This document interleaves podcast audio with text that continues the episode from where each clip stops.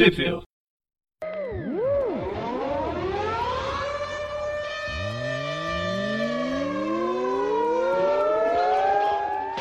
Bem-vindos a mais um Tweep View. Eu sou o Presto. Eu sou o João. Eu sou, eu sou o Gustavo. E hoje a gente vai voltar a falar sobre o Venom, o segundo, o segundo ou terceiro arco do Venom, do, do Donny Cates, que tá chamando a atenção da galera. Gostaram do arco? Ah, é bastante. Bast- bastante. Bastante. A gente vai falar das edições 7 a 12, na verdade são dois arcos, né?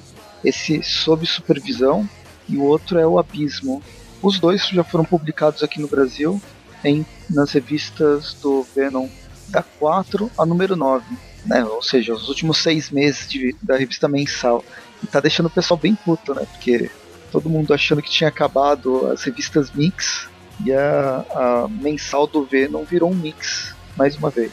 Mas eu não tô reclamando, eu gosto de mix e eu acho que aqui tem tudo a ver essas edições estarem aqui dentro. Tirando uma minissérie agora que, tá, que foi colocado nas últimas edições, que é do simbionte do Homem-Aranha, com as histórias do Peter na, na época da, que ele tava com a roupa, né, com o uniforme, ou que ele achava que era um uniforme. Mas todas as outras, elas são essenciais para o arco, para a história que está se construindo com o Venom. História muito boa, diga-se de passagem. É, eu tô gostando desse mix em geral, até dessas do Homem-Aranha. E qual que é a diferença? O que, que chama atenção no Venom? Qual que é a diferença de, dessa revista do Venom para qualquer outra que ele já teve antes? É porque ela tá sendo bem escrita. Ah, não, vai. Teve umas. Eu gostava da, da anterior, do Flash Thompson. Acho que o grande diferencial é que o Donny Cates está amarrando tudo. Bizarramente, ele consegue amarrar tudo que já foi feito com o Venom, mesmo sendo coisas completamente discrepantes. Eu acho que isso que, pra mim, é o que mais, mais me atrai. E é um horror cósmico né, que ele tá fazendo. É, principalmente nessas revistas que a gente vai falar hoje, ele tá trabalhando muito personagem. Ao invés de trabalhar só o, o, o Ed Brock, no caso, ele tá trabalhando muito psicológico dele, como a gente enxerga o personagem, porque tem muita gente, depois do Flash Thompson, passou a, a ver o, o Flash como o Venom definitivo. Então até isso ele vai, vai levar em conta nessas revistas. Do, do fardo que o Flash deixou e como o pessoal não tá mais aceitando o Ed Brock como Venom como ele era. Então acho isso muito bom. Tá desenvolvendo bem o personagem. reapresentando e reinserindo ele no universo. Na verdade, pra mim é quase um universo próprio que o Venom tem. Nessa, no primeiro arco, a gente descobre que tudo aquilo que aconteceu, que foi mostrado até então com o Venom, é verdade, mas por trás existe um grande deus ancestral que criou todos os simbiontes e agora ele foi, ele acordou e basicamente o Venom, né, o Ed Brock com o simbionte, ele acaba lutando com esse deus ancestral, que é um dragão simbiótico, e digamos que o, o Ed Brock e o Clintar, eles levaram uma porrada violenta. Eles sobreviveram, mas eles com sequelas, com sequelas. A gente vai pegar a partir dessa, dessa situação. As ilustrações desse primeiro arco é do Iban Coelho, com as cores do Andrés, Andrés Moça.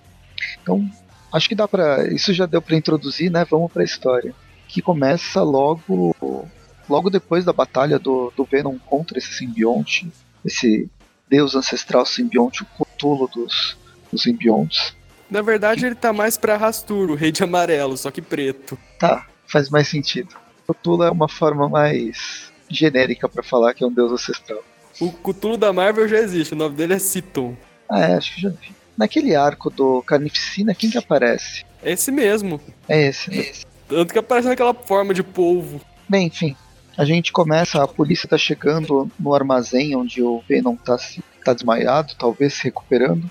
Aí chega uma força, força-tarefa anti-simbionte. Essa força-tarefa que deixa de existir e volta a existir de tempos em tempos. Ela recupera todos os traços simbióticos nesse, nesse local.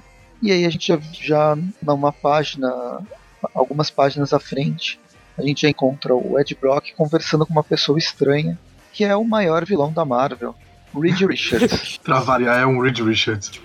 Pelo é o menos Reed esse é Richards, assumido. mas não é o nosso Reed Richards, é outro grande vilão da Marvel. Esse é o Reed Richards assumido. É o Reed Richards honesto.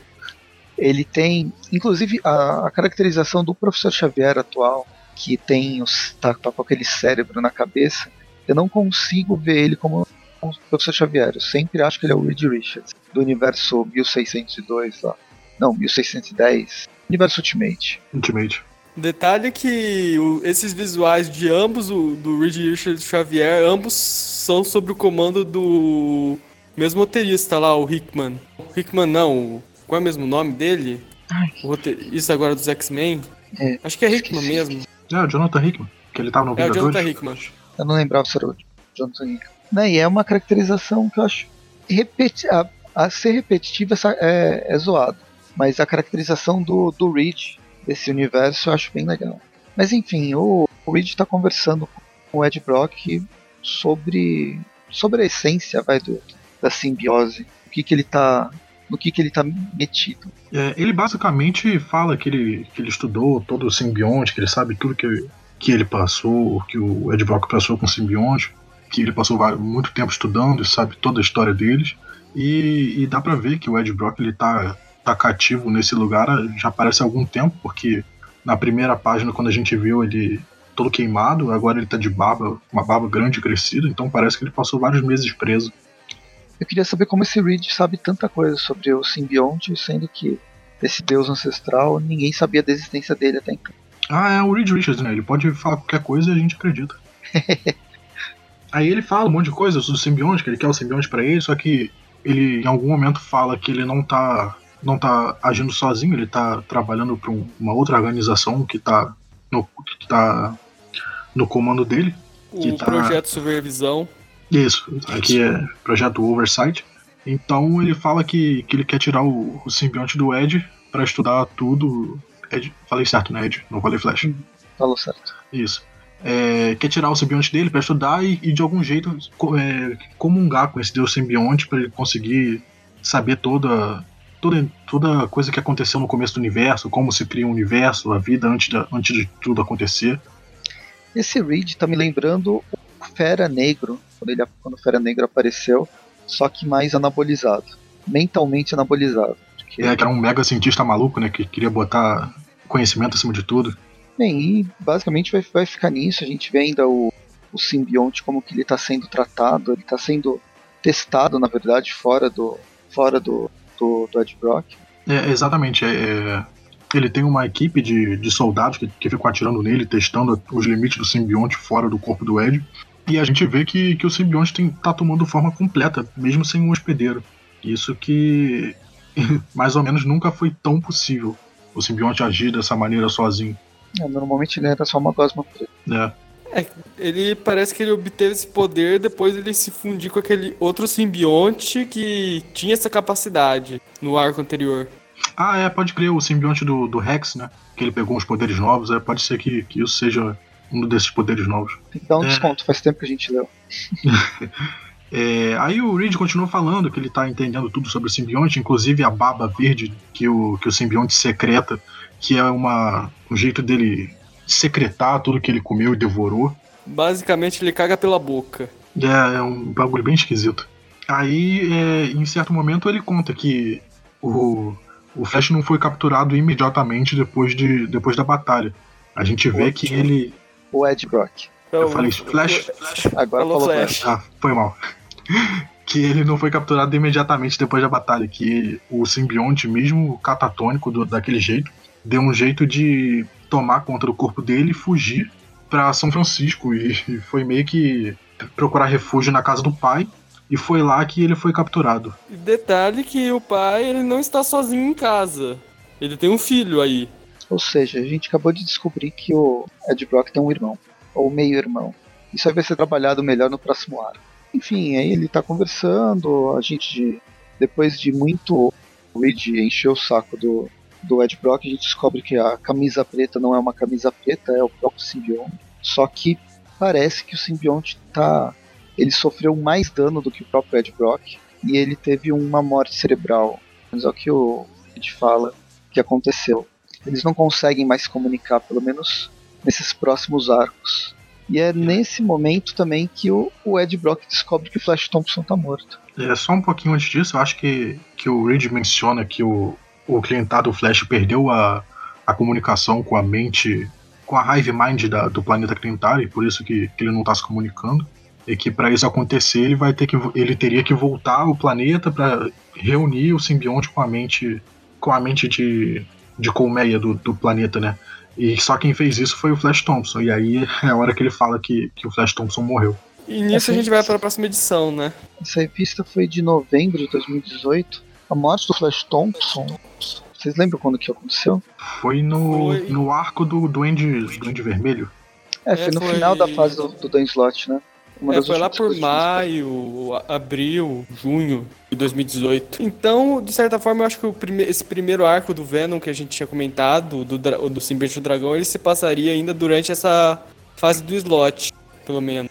Aí temos essa, essa pulo de semanas, meses, teve nessa edição que aí chegaria no presente. E a gente pode contar que ele ficou um tempo fugindo, que ele foi de Nova York a São Francisco desacordado, né? Então pode ser. Passou um tempo aí. Tempinho considerável. E o Ed Brock estava completamente fora de, fora de si, literalmente. Isso. Aí a edição seguinte já começa com o Ed Brock no túmulo do Flash Thompson. Usando uma jaqueta maneiríssima. Uma jaqueta que é do Motoqueiro Fantasma, né? Se inspirou no Motoqueiro Fantasma. Tem aquela gola pra cima, aquela. Uh, que, a, a jaqueta que fecha mais para um lado do que para outro. Tipo que a jaqueta dos anos 80, 90. Ah, eu nunca tive uma jaqueta dessa. Embora eu tinha uma jaqueta de, de jeans que eu deixava a gola pra cima. Bem, ele faz o que pode fazer, né? Ele se despede, tá na, num daqueles cemitérios clássicos norte-americanos, mas deve estar tá junto com vários soldados, né? Que é uma das coisas que o Flash Thompson é marcado por, por, pelo seu período entre os não sei se era Mariners, mas no exército norte-americano. E aí depois dessa despedida a gente descobre que não, ele não está no cemitério, ele está numa sala de perigo feita pelo pelo Reed Richards, só para ele ter um gostinho de dar uma de, de, se despedir do amigo. Detalhe é. que essa despedida é basicamente o Ed admitindo que todo mundo preferia o Flash e como isso incomodava ele profundamente. Eu tenho que concordar, concordar com o Ed Brock, primeira vez que eu concordo todo mundo prefere fé.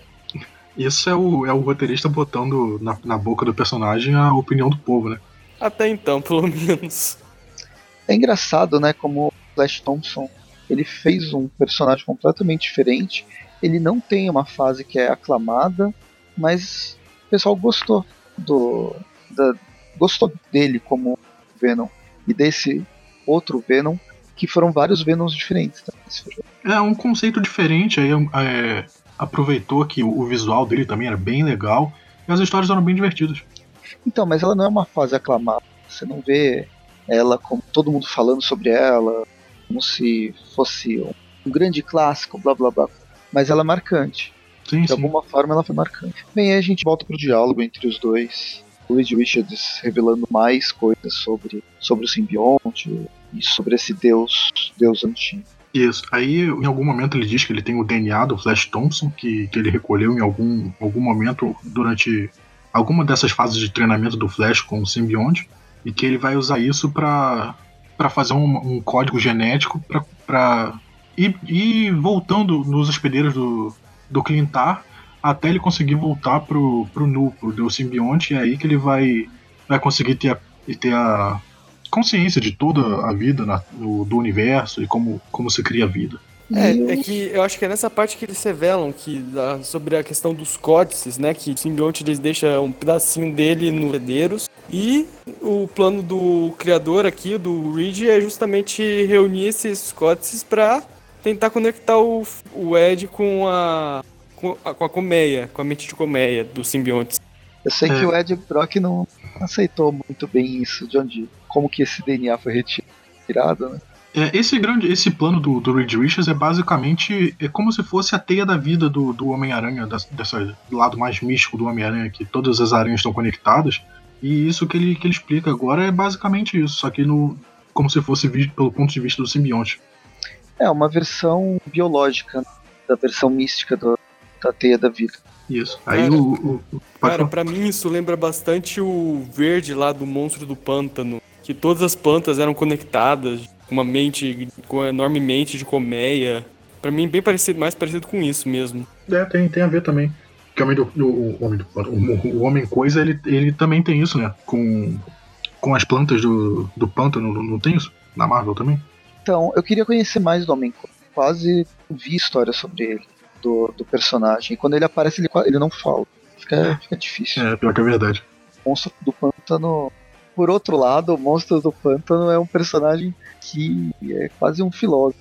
Às vezes eles, eles dão umas viajadas muito grandes sobre toda a essência do verde. Mas enfim, tem toda essa discussão. O Ed Brock fica puto por causa dessa. Parte do... de ter que exumar o corpo do, do Flash para recolher esses códigos dele. E aí a gente tem. Venom tem a grande cena de escapada do Flash. Venom brincando de destruir o, o Senhor Fantástico aqui. Acontece que ele é elástico e ele não sente quase nada. É legal que tem, mais uma vez, explorando esses vários poderes diferentes, que a gente não estava acostumado de, do Ed poder separar do Clintar e eles é, existirem como duas entidades separadas, embora intimamente ligadas. O Ed Brock ele faz a. ele suga né, o DNA, o códex do Flash. É, o, ele, ele diz que o simbionte de algum jeito está sendo atraído pelo DNA do Flash. Até aí o, a gente tem que. que o simbionte é mais ligado no Flash do que no Ed. e aí a gente tem uma despedida dessa caracterização do, do Venom, agente Venom, que é o Ed Brock veste a roupa do agente Venom. O simbionte ele meio que ressuscita temporariamente essa consciência do Flash que acaba tomando o comando na luta lá contra a força-tarefa anti-simbionte. E aí, por, por, como o simbionte ele tá no, no estado de silêncio, a gente tem que o Flash ele tá conversando na cabeça dele. O Flash não, perdão. O Ed está conversando na cabeça dele como se fosse a com a consciência do Flash Thompson. Então tá, é como se fosse um diálogo entre os dois hospedeiros. Até que a consciência dele seja toda assimilada. Depois a gente descobre que isso já estava já tava sendo esperado pelo, pelo Reed Richards, é tudo parte de um grande plano, de outras coisas, né? Cara, detalhe ah, pra essa cena bizarra só queria dar um detalhe para essa cena bizarra do criador, ele esticando o olho pro exame de. É, meu, é nojento. É, pra quem esticar o pescoço, você pode esticar o seu olho. Sim, é que mostra que ele tá supervisionando muito mais do que os simbiontes. Não sei se tá falando de alguma fase em específico. de coisas do... que aconteceram ou, ou, ainda vão acontecer. Sim. Aqui deve ser o acontecendo. Aranha Gedon, quando mostra os três aracnídeos. Mas as a outras morte... não sei, não sei precisar. Uma delas eu sei que é a morte do Thanos, que ele chegou a morrer em algum determinado momento. Tem aqui o Galactus prateado, tem o Nick Fury e tem aqui o, a Força Enigma lá do Capitão Universo. Esse do meio com essa gola branca eu realmente não sei o que é. Ele podia ter até ser um dos herdeiros, mas eu acho que não. É uma a minha interpretação viciada por ler o Homem-Aranha. Esse da esquerda aqui em cima é o, é o Nick Fury? É o Nick Fury original, que ele virou depois que substituíram ele pelo Nick Fury negro. É, ele é o, é o novo Vigia, mas não, faz tempo também que eu não vejo o personagem, não sei onde que ele tá, onde que ele reapareceu. A última vez que eu vi ele foi lá no Pecado, Pecado Original. É, eu é. também. Ele faz umas participações em outros títulos, mas basicamente ele tá preso na lua sendo vigia. Bem, e aí ter, termina a história com o Ed Brock se despedindo mesmo do Flash Thompson no túmulo dele de verdade, pegando o ônibus para São Francisco. Num epílogo da história, o cultista, agora voltamos para Lovecraft, o cultista recebe de outro cultista daqueles códex e a gente descobre que o corpo do, do Cassidy está, está recuperado. É, isso é algo até que já havia sido comentado nas outras edições, que o, uma das, dos motivos do criador estar tá interrogando o Ed é porque o pedaço do simbionte dragão que ele tinha recuperado havia sido roubado. E agora sabemos por quem. Uma das pessoas, as melhores pessoas desse. Isso aí vai ser mostrado num, num especial que a gente deve falar mais pra frente. Por enquanto, né, um, são vários especiais que o Venom tem em paralelo o Donny Cates é um dos, é um dos roteiristas, mas também tem o Ray Stegman, que faz alguns. O título é Web of Venom, e aí tem o subtítulo que tem. São várias historinhas. Mas enfim, saberemos sobre o Carnificina depois, até porque ele vai ser um grande vilão no, num arco que vai pegar o universo Marvel inteiro. Né? Mesmo não sendo o arco crossover é, principal da, da editora, ela vai amarrar toda, todos os personagens. E aí a gente vai pro segundo arco, que eu esqueci o nome, tem aqui nas primeiras páginas. Ah, é. Abismo. É o Abismo, não tá na primeira página, tá lá na terceira ou quarta. o Donny Cates é o roteirista e o Ryan Stegman tá nos desenhos. Eu acho que o desenho do Ryan Stegman ele é, ele é mais legal, ele é mais bonito que não que o do Iban Coelho não esteja não seja legal, mas o Ryan Stegman tem um desenho traço bem mais interessante. Um arte final do J.P. Mayer e as cores do Frank Martin. Bem, o Ed Brock tá ônibus, como a gente viu, indo para São Francisco. Ele quer resolver os, as pendências que ele tem com o pai, principalmente depois daquela breve passagem que ele visitou o pai e depois foi capturado. Aqui a gente descobre que o Venom, Clintar, ele assumiu uma outra forma exterior, que não é uma camiseta, o Ed Brock, é a forma de um cachorro, um cachorro do inferno super bom. E meio que faz sentido, né? Porque o, o simbionte ele não tá com uma personalidade fixa, ele só tá agindo como se fosse um, um, um cachorro de verdade, né? Só tá grunhindo e tendo esses instintos de proteção. Então, que forma melhor de, do que ser um cachorro? O melhor amigo do homem. Mas muito mais estiloso. E aí, a vamos... gente tem que o Flash ele chega em São Francisco e, e logo chegando ele, ele começa a ter umas memórias de dele criança, sofrendo um acidente de carro. Aí, quando ele consegue finalmente chegar na, na casa do pai dele, ele não tem uma recepção muito calorosa.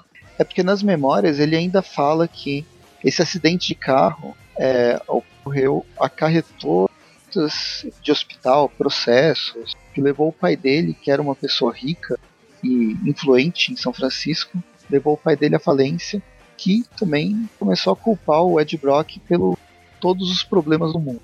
E aí essa recepção nada calorosa é bem decorrência disso. O Clintar não, não acha legal essa discussão, resolve atacar o pai do, do Ed Brock. É que o pai do Ed dá uma porrada na cara do Ed, então o simbionte reage de uma maneira bem monstruosa. Aqui, quando o Clintar ele toma toda a porta, parece. Lembra do Necronomicon?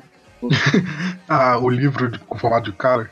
É, mas no, no, nos filmes do, do Sam Raimi lá, do Noite Alucinante, ou no é, Ash vs Evil Dead, um seriado, assistam Ash, Ash vs, vs Evil Dead. É uma série tosca, tosca e muito legal. Muito engraçada. Detalhe que o Necronomicon é outra criação do Lovecraft. Sim, sim.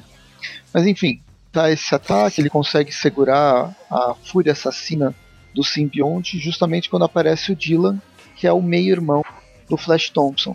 Flash Thompson, quando descobre isso, sai correndo. Flash não, Ed. Ed. Caras, ah. eu já desisti de corrigir vocês sobre isso.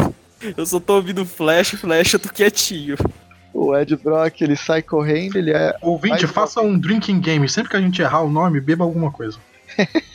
o Ed Brock é mais uma vez atropelado, ou pelo menos quase atropelado, porque o, o simbionte joga o carro por, por cima do corpo dele, assustando todo mundo. É, esse tema de, desse acidente, do, do atropelamento, ele vai se repetir né, dessa, nessa, nessas próximas histórias, né? E aqui ele tá basicamente recriando o, o acidente que ele sofreu só que agora ele tem o simbionte para defender ele, então por instinto o simbionte pega o carro, joga para cima e nada acontece com ele. Aí o Ed. Pode falar. Não, não, pode ir, uh, pode continuar. O Ed foge, dois dias depois, ele tá nos becos de São Francisco, e aí o irmão dele aparece e fala que ele quer tal tan tan tan.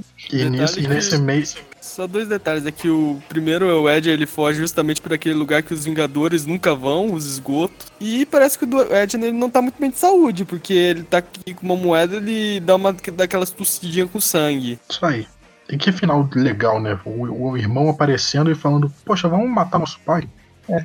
A edição seguinte começa com os dois conversando no lanchonete, mas aí o Dylan fala, ah, talvez não queira tanto assim, mas é uma força de expressão, sabe? Eu falei só da boca para fora, eu tava com raiva na hora. É, ele só tinha me batido um pouquinho. O garoto tá com o olho mega roxo. É, digamos que o pai do Block não é tão. nunca foi tão bonzinho. E aqui nessa, nessa segunda edição do arco que a gente descobre realmente o que aconteceu. Qual é, era do acidente? Foi o Ed Brock, o, o atropelado. O Ed Brock foi quem atropelou. Ele estava bêbado, tinha roubado o carro do pai e acabou atropelando uma criança na rua.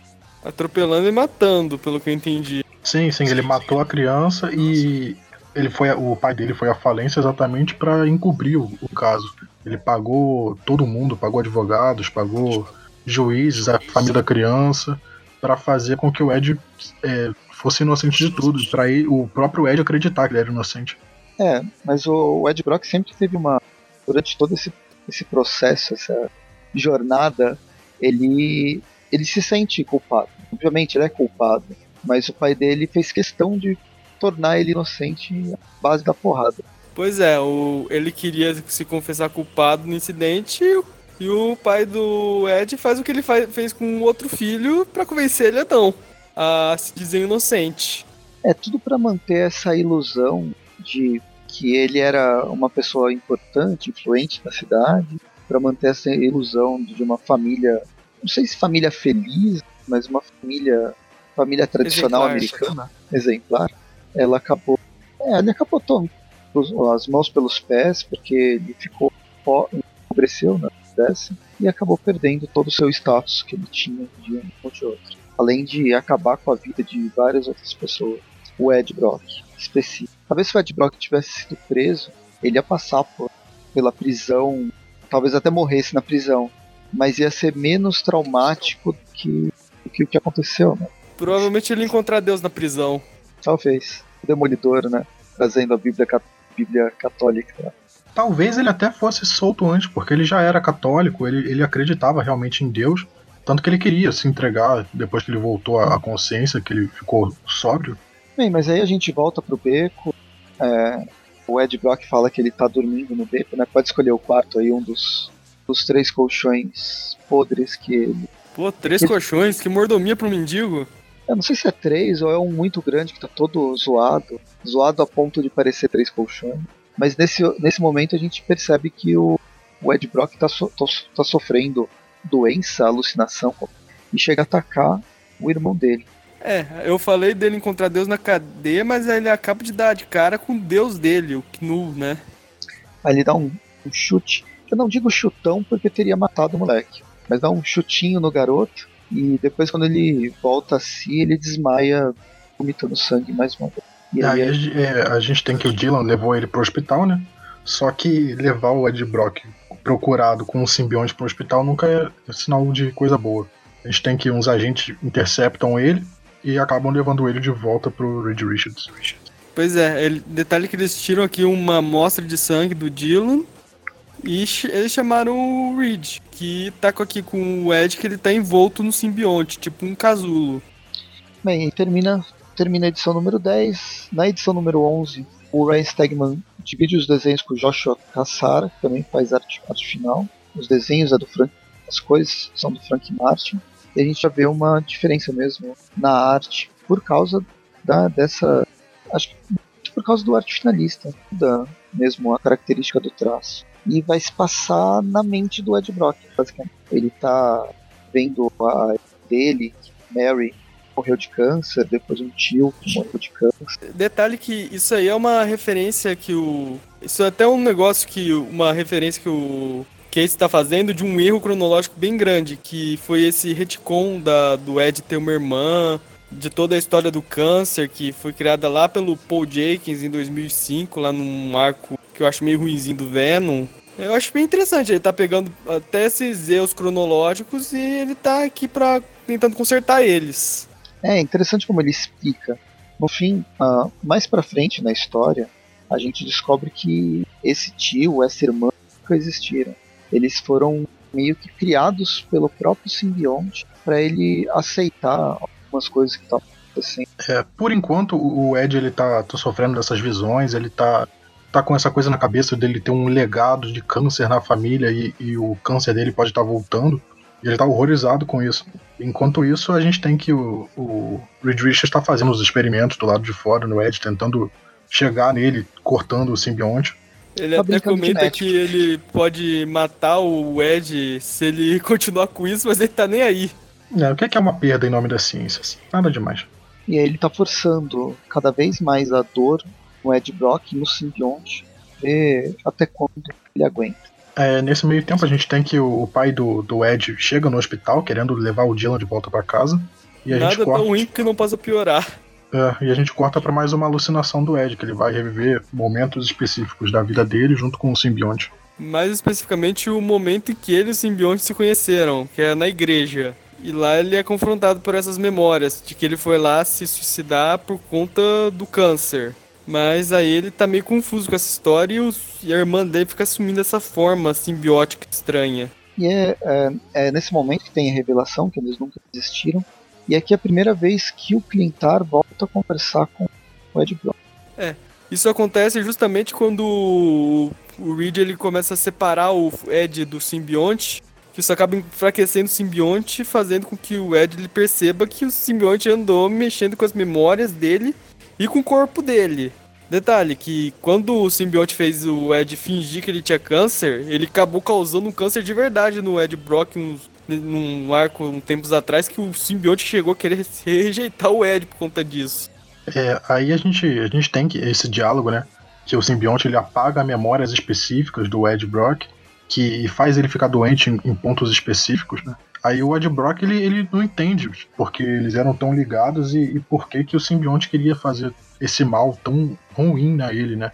E aí o simbionte diz porque, porque ele tinha medo, ele tava, tava com muito medo de, de perder o Ed, deles se separarem, e que por isso ele fez essas coisas ruins para eles ficarem sempre juntos. Só que o Ed ele não entende por que, que o simbionte tinha tanto medo. Até que o simbionte revela o porquê.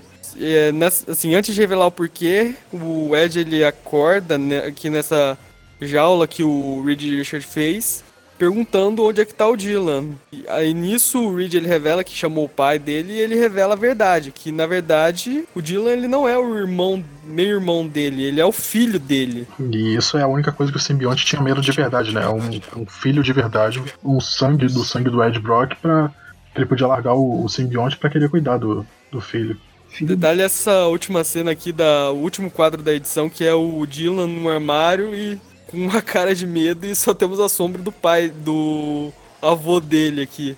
É, não sei, ah, acho que isso não é spoiler. Eu vi nas, nas chamadas lá para as próximas edições, são estão sendo lançadas nos Estados Unidos. Vai sair, não sei se é uma minissérie ou se é um one shot do Dylan, que é o filho do Venom, Norman, neto do neto do Duende Verde. É o Super Filhos da DC. É, Saiu. da Marvel no caso. Saiu esse one shot essa semana. É legalzinho. Eu vou fazer uma é. resenha dele amanhã. Legal. Pois uma hora, uma hora chega aqui eu vou ler. Ou chega aqui no podcast, né? Aí eu leio antes. É mais uma daquelas Web of Venom. Ah, das Web? Legal. A Web of Venom, no fim, ela é quase uma mensal. É, sai de tempos em tempos. Ela é bimestral, não é? Nem bimestral, ela sai de tempo em tempo. A última que saiu foi antes lá da, da Mega Saga do Venom. É só agora ela que tá sai quando é necessário. Exato. É que nem o Gandalf. ela não, ela não, não chega, ela não está adiantada nem atrasada. Ela chega na hora que ela deve chegar. E bem, a gente termina essa primeira essa, essa edição. Vamos para a última edição número 12. Aqui é só o Josh Alcaçara ilustrações com Rain Peredo nas cores, mostrando uma Donny Kate se mantém obviamente a história dele, mas a equipe criativa, a equipe artística vai se alternando. É, e a gente começa... só, só antes de eu começar essa edição, é engraçado que a equipe criativa vai se alterando, mas o cerne da. A identidade visual da revista ela não se altera, ela é, ela é bem coesa e concisa ao longo dos números. Se você não vê que os artistas mudaram, você vê uma diferençazinha, mas ela é basicamente toda bem, muito bem desenhada. A, a identidade dela se mantém. Ela é Sim. bem pesada no preto, ela tem umas, umas sombras muito fortes, eu acho isso muito bom. Ela dá unidade, né, pra história. Isso ajuda bastante. Porque se tivesse colocado.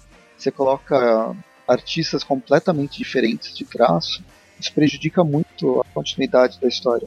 A não ser que aquele, aquele capítulo em específico seja alguma coisa que destoe mesmo. Mas tem que fazer sentido na narrativa para que ele destoe. E dessa forma fica muito bom. Eu também, eu não perceberia assim tão passivamente. Tá? Mas enfim, a gente começa a história, é, essa última história do arco, ah, em São Francisco, mais de uma década atrás, na verdade, assim que coisa tinha acabado de nascer, o Dylan tinha acabado de nascer, e a mãe do Dylan está entregando o garoto, pai do, do Ed Brock, fugindo do, do monstro que é o Venom. É, detalhe que na, na, no arco que ela morre, do Homem-Aranha é mostrado que ela andava, depois que ela se fundiu com o simbionte, virou a Chiveno, ela andava bem paranoica. simbionte realmente ferrou com a cabeça dela de várias formas. É, e do jeito que é escrito, é, é engraçado, porque ela diz que ela se uniu com o Venom e depois o Dylan nasceu. Então é como se o Dylan tivesse nascido da união dela com o Venom. Nossa, agora que você falou isso, dá um significado completamente diferente. Cara, acho que você deu uma, uns spoilers aí do que vai vir pra frente. É isso mesmo? Caraca, eu, porque eu não li ainda, só deduzi porque é do, do jeito que é escrito. É, então Repito, é muito, eu só ele é- acho. É, bem só escrito. acho. Ele é bem escrito, ele tá mandando pistas. Você pode perceber ou não. Se você percebe, ela é legal, né? Você é recompensado mais pra frente. Mas se não percebe, ela ainda tem uma história muito bem contada. Então, bom, a gente pode dizer que a- ele é filho de dois pais. Pai e uma mãe e um Nossa, ser neutro. Porque o Venom é, é neutro, né? O Clintar. É vamos tentar não moderna. pensar isso. Bem, enfim, depois dessa breve, breve visão do passado, a gente volta pro presente com o Ed Brock sofrendo mais com todos esses choques, coisa assim que o Reed Richards está fazendo. Até que Ele tá terminando de separar máquina. os dois. e separa, né? Sai um meteoro de meteoro de Venom na frente, na- em cima do, em cima do Reed Richards, a máquina explode e aí a gente já passa o Dylan apanhando do, do avô mais uma Prestes a apanhar, até que alguém pega o carro por trás. Você acha que ele não apanhou nesse, nesse meio tempo? É, bem, bem, bem comentado. Aqui nessa cena ele tá preso a dar um tapão na cara do moleque quando ocorre o, o evento. O carro é segurado pelo Venom e o pai dele começa, vem, sai do carro e tirar satisfação. Aí o Venom, sem falar nada, segura ele pelo pescoço, começa a jogar essa gosma preta dentro do corpo dele. E aí a gente é mandado diretamente pra mente, do, como se ele tivesse preso numa sala de interrogatório. É, aquela mesma sala de interrogatório onde ele espancou o próprio filho até ele se dizer inocente. E aqui a gente tem uma DR. É, a gente tem finalmente a discussão forçada do Ed com, com o pai dele, né? Finalmente botando as coisas a limpo. Basicamente foi nesse momento que o pai dele transformou ele no monstro que ele é hoje. E que agora ele tá tentando ser bom. Ele tá tentando, pelo menos, melhorar. Mas a dúvida é, será que era o Ed? Exatamente. na virando as páginas, né, página depois dessa dessa discussão, a gente descobre o pai dele acordando no meio do deserto. Ele deve estar bem longe de casa e a gente volta pro simbionte carregando o Dylan, levando ele pro hospital, mesmo o hospital tudo destruído. E ele não nunca fala nada, até que ele fala que está tentando ser melhor para para que isso ocorra. É melhor que os dois, pai e filho, tenham a vida sem o simbionte. E nisso, e nisso a gente vê que realmente aquele era só o simbionte, porque o Ed ele tava desmaiado na sala junto com o criador esse tempo todo. Isso, a gente vê que o, o, o simbionte sozinho prendeu o Reed Richards e escapou pra salvar o, o Dylan. É, termina a história com os pai e filho abraçados. Enquanto O eles são simbionte. seguidos por. Detalhe que eles são seguidos, parece que o simbionte ele tá se misturando à multidão, né?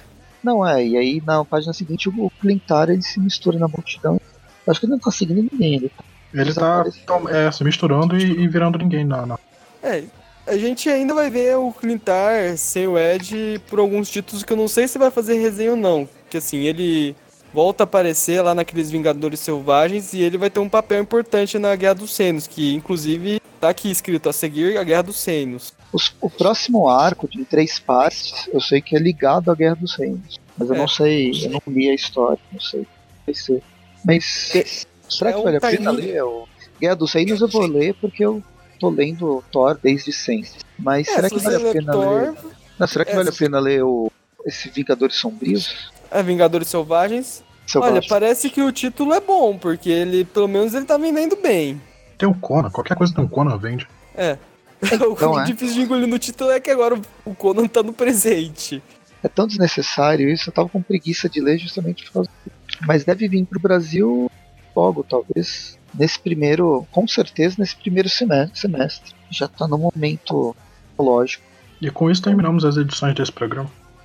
É, terminamos os dois, esses dois pequenos arcos. E vamos ver pra onde que, que, na verdade, que explorou bastante, expandiu tanto o Venom, o Venom Clintar, quanto o Venom Ed Brock. E vamos ver pra onde que isso aqui vai levar. Nos próximos arcos a gente retorna. E que nota vocês dão pra esse para todas as histórias. Eu acho que é uma. É, é, existe uma continuidade suficiente para falar pra dar só uma nota. É, ela basicamente tem um único antagonista também, que é o criador. Ele é meio que o antagonista dos dois arcos, junto com o pai do Ed. Eu, particularmente, eu, gost, eu gostei desses arcos. Achei que foi legal desse desenvolvimento a mais pro Ed. Que ele realmente é um personagem que tava precisando ter o personagem dele melhor estabelecido justamente para poder competir com o Flash Thompson, e como muita gente diz, é o, o próprio Ed admite, é o melhor Venom. E eu achei bem legal. Eu também gostei bastante desse arco envolvendo o filho dele e eu quero saber onde é que isso vai levar. E também tem essas pistas do que teremos no futuro, que também eu acho bem interessante, especialmente envolvendo um certo inimigo em comum do Homem-Aranha com o Venom, que, para, que pelo que dá pra ver nesse arco, ele vai voltar. Eu acho que eu dou uma nota, eu dou uma nota 8, tranquila. Legal. Oito simbiontes solitários. Pô, só porque tava tudo solitário no último programa? Não, era no último programa eram tristes. Ah, eram tristes, é, tá certo. E você, João, que nota você dá? É, vou só fazer umas considerações. É, eu gosto, gostei bastante dessa, dessas revistas que a gente viu aqui. É, eu gosto muito do, do que o Kate está fazendo com, com o Venom, com o simbionte. Ele está dando profundidade a, a, ao personagem que não tinha e que estava precisando. Eu gosto muito do Ed como, como hospedeiro do Venom. Gosto também do Flash, mas eu sempre gostei muito mais do Ed. Então eu gosto do que ele está fazendo, de pegando coisinhas, já acho que já repeti isso várias vezes, é, pegando coisinhas passadas, inserindo nas histórias, fazendo sentido, uma história coesa, início, meio e fim. Tá muito bonito. É, a arte, eu já falei, me agrada bastante, ela tem uma coesão nas, nas histórias. Algumas são bem melhores que outras, outras não, mas todas, num, contexto geral, muito bonito. Então eu vou dar 8,5 para essas histórias que a gente viu hoje. Bem, eu já falei demais, é, vocês resumiram tudo. A, a história tá legal, a gente quer saber para onde vai. Existe tanto aquele senso de urgência que mantém a gente lendo sem parar, né, virar as páginas sem parar, tu, as revelações que estão acontecendo. Nem é o, a, a história principal. A história principal é o grande deus antigo, mas a gente tem um desenvolvimento do personagem, uma amarração de cronologia, da cronologia de todo, de tudo pelo que o Venom passou desde, desde que ele foi criado, que é sensacional. As, a arte é muito legal, acho que a arte do a arte do Ryan Stegman é a, ela, ela se destaca, mas todas as outras são boas também. E vou dar nove códex de simbionte para essa, essa história. Para ajudar na média, a gente termina com 8,5 para Venom, segundo, se, segunda sequência da, da, edição 7 a 12. E ele, Boa média. Acho que é isso. Boa média. Acho que daria até para dar um pouco mais. Mas vamos ver. Vamos ficar na expectativa que ainda vem muita coisa pela frente do que tem muita coisa pra gente acompanhar. Espero que vocês tenham gostado do, do episódio. Comentem aí o que, que vocês estão achando do Venom. Se estão gostando, se não gostando. Se vocês gostam mais do Flash Thompson do que do, do Ed Brock, eu vou entender, porque realmente. Comentem o quanto vocês beberam sobre a gente falando os nomes errados. Pois é. é e aí vai continuar. A gente vai continuar falando errado. Pelo menos eu, vez ou outra, eu vou falar errado. Mas siga a gente nas, nas redes sociais, tem várias redes sociais aí para seguir: Twitter, Instagram, Facebook. Eu sempre engasgo para tentar lembrar. YouTube, tem o Padrim, não sei mais o que tem. E tem o site com podcasts, dois podcasts pelo menos semanais. Os da, de quarta-feira, que são os Tweep Classics. Tweep, é Tweep View Classic, que é review, review de histórias clássicas e o review das histórias mais atuais com a gente agora todas as sextas, tirando as últimas sextas do mês, que é algum tema que é debatido com pessoas, tem convidados de vez em quando. Então tem bastante matéria, bastante coisa para falar sobre Homem-Aranha e sobre todo o universo expandido do personagem. E acho que é isso. Valeu e até mais. Tchau, gente. Boa noite. Boa noite e boa recuperação amanhã, se a gente errou muito nome.